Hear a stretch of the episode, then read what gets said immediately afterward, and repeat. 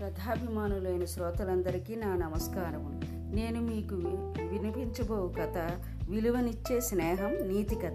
ఒక రైతు నడుస్తూ పట్నం వెళుతున్నాడు. అతని జేబులో ఒక రాయి ఒక ఐదు రూపాయల నాణెం ఉన్నాయి. నాణెం కొత్తది. తళతళమని మెరిసిపోతుంది. అది నల్లగా గరుకుగా ఉన్న రాయిని చూసి చిరాకు పడింది. పైగా రైతు అడుగుల కుదుపుకి రాయి వచ్చి నాణానికి తగులుతుంది. ఐదు రూపాయల బిళ్ళ ఎగతాళిగా రాయితే ఇలా అంది. నన్ను తాకకు దూరంగా మర్యాదగా ఉండు. నేను నీలా విలువలేని రాయిని కాను. నన్ను డబ్బు అంటారు. నాతో ఆహార పదార్థాలు వస్తువులు కొనుక్కోవచ్చు. ధనములు ఇదం జగత్ అంటారు తెలుసుగా అంటూ గొప్పలు పోయింది. రాయి అలాగా అన్నట్టుగా ప్రశంసగా చూసింది. ఇక నాణ్యం రెచ్చిపోయి తన గొప్పలు చెప్పుకోవడం ప్రారంభించింది. తను ఇప్పటి వరకు ఎన్ని చేతులు మారింది తనతో కొనుక్కోదగిన వస్తువులు ఎన్ని ఉన్నాయో వినిపించింది. అన్నింటినీ ప్రశాంతంగా వినసాగింది రాయి. ఇంతలో లేత మొక్కజొన్న పొత్తులు నిప్పులపై కాలుస్తున్న కమ్మటి వాసన వచ్చింది. ఈ రైతు నన్ను ఆ బండివాడికిచ్చి ఓ కండి కొనుక్కుంటే బాగుండు. వాడి గల్లాపెట్టెలో నా స్నేహితులతో కలిసిపోతాను. మురికిగా ఉన్న నీతో ఉండలేకపోతున్నాను అంది నాణెం బడాయిగా. నిజమే ఒప్పుకుంది. రాయి నిజాయితీగా. కానీ రైతు నడక ఆగకుండా సాగింది. భోజన సమయానికి ఒక చెట్టు కింద ఆగాడు. అక్కడ కూర్చుని తెచ్చుకున్న మూట విప్పి గోంగూర పచ్చడి నంచుకుంటూ పెరుగన్నం తిన్నాడు. కాసేపు నడుము వాల్చాడు. ఇంతలోనే లేచి ఎవరితోనో మాట్లాడసాగాడు. ఆ మాటలను బట్టి పట్నం నుంచి పల్లెకు వస్తున్న అతడి మిత్రుడొకడు ఎదురుపడినట్లుగా నాణానికి రాయికి అర్థమైంది.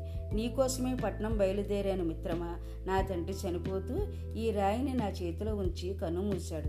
ఇదే పాటి విలువ చేస్తుందో చెప్పగలవా? నువ్వు రత్నాల వ్యాపారివి కదా అంటూ జేబులో ఉన్న రాయిని తీసి స్నేహితుడికి చూపించాడు. దాన్ని పరీక్షించిన రైతుమిత్రుడు ఆశ్చర్యలో తల మున మునకలయ్యాడు. ఇది ముడివజ్రం సానబడితే ఈ చుట్టుపక్కల ఊళ్ళన్నీ కొనేయగలవు అన్నాడు. ఆ మాటలను జేబులోంచి వింటున్న నాణం తెల్లబోయింది.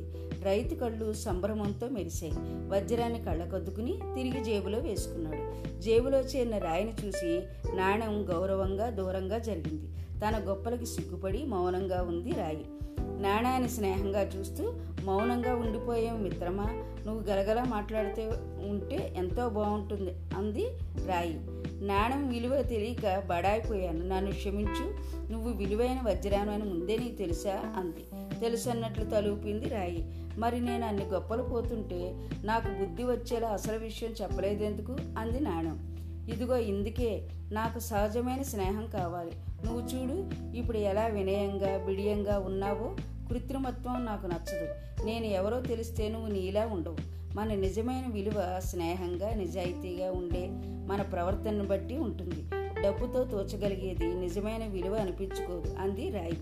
వజ్రపు ఆలోచన ధోరణికి ముగ్ధురాలైంది నాణం. చేరువుగా వచ్చిన నాణాన్ని ఆదరంగా చూసింది రాయి. మళ్ళీ మునుపటిలాగానే ఎడతెగకుండా నాణం కవులతో హాయిగా సాగిపోయింది ప్రయాణం. దీని నుంచి తెలిసిన నీతి ఏంటంటే ఎవరు కూడా సంపదను చూసి స్నేహం చేయకండి మనసు చూసి స్నేహం చెయ్యండి. నాకు ఆ శాంతం విన్నందుకు మీకు నా ధన్యవాదాలు.